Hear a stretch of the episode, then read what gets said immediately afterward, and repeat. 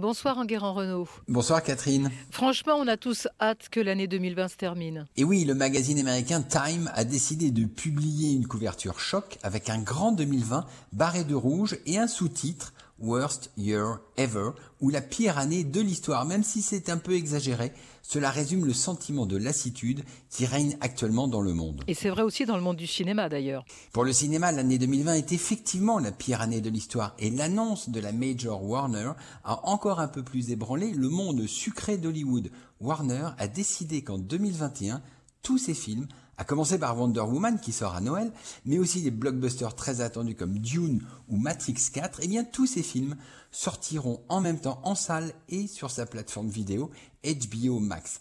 Pour les salles, c'est un coup rude. En seulement un an, le box-office américain est passé d'un record historique de fréquentation à une chute vertigineuse. Et il risque de ne pas se relever dans les années à venir si la Warner, si Disney et Universal décident de privilégier les plateformes de vidéo streaming.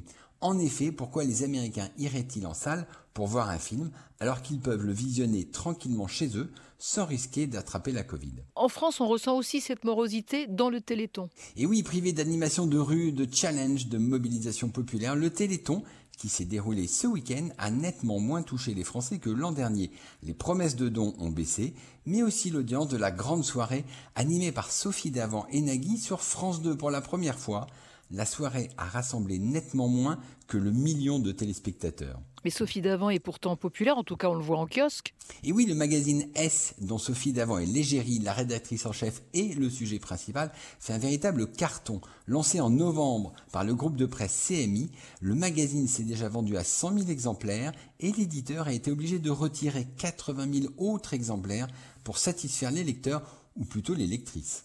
On a beaucoup parlé d'Emmanuel Macron encore cette semaine. Oui, l'interview d'Emmanuel Macron vendredi sur le média en ligne Brut a rassemblé une très large audience sur Facebook, YouTube, sur le canal 27 de France Info, qui était le partenaire, mais aussi sur les autres chaînes d'information. L'émission qui a duré plus de deux heures et demie a été vue par la moitié des Français de 15 à 34 ans sur tous les supports et les chaînes d'infos ont réalisé une audience de 6 millions et demi de téléspectateurs. Le plus intéressant dans cette histoire est qu'il y a eu plus de 200 000 commentaires et questions.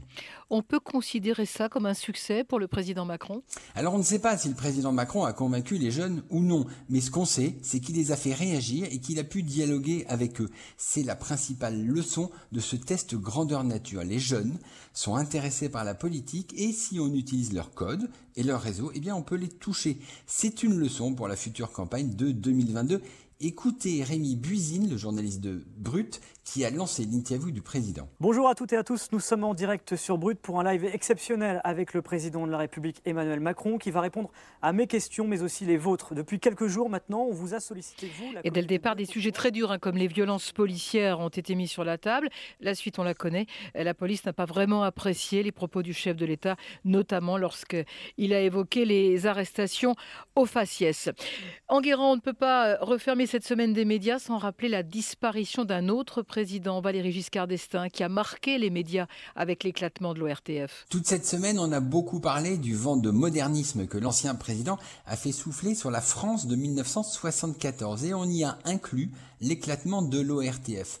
La vérité est que cet éclatement était avant tout une mesure de séparation des moyens techniques et des contenus. Côté contenu, l'éclatement a donné naissance à Radio France, à TF1, Antenne 2 et France 3. Côté moyen, technique, la loi a créé TDF qui diffuse les émissions, la SFP qui les produisait et l'INA qui les archivait. Mais en aucun cas, cette réforme a marqué une séparation entre le pouvoir et les médias publics. Certes, le ministre de l'Information n'avait plus son bureau à l'ORTF, mais les dirigeants des nouvelles entités étaient encore très dépendants de l'Élysée. Il faudra attendre des années et des années pour couper le cordon et ce combat doit toujours être mené. Enguerrand Renault, la semaine des médias, on vous retrouve demain matin dans les colonnes du Figaro. Très bonne semaine et à dimanche prochain.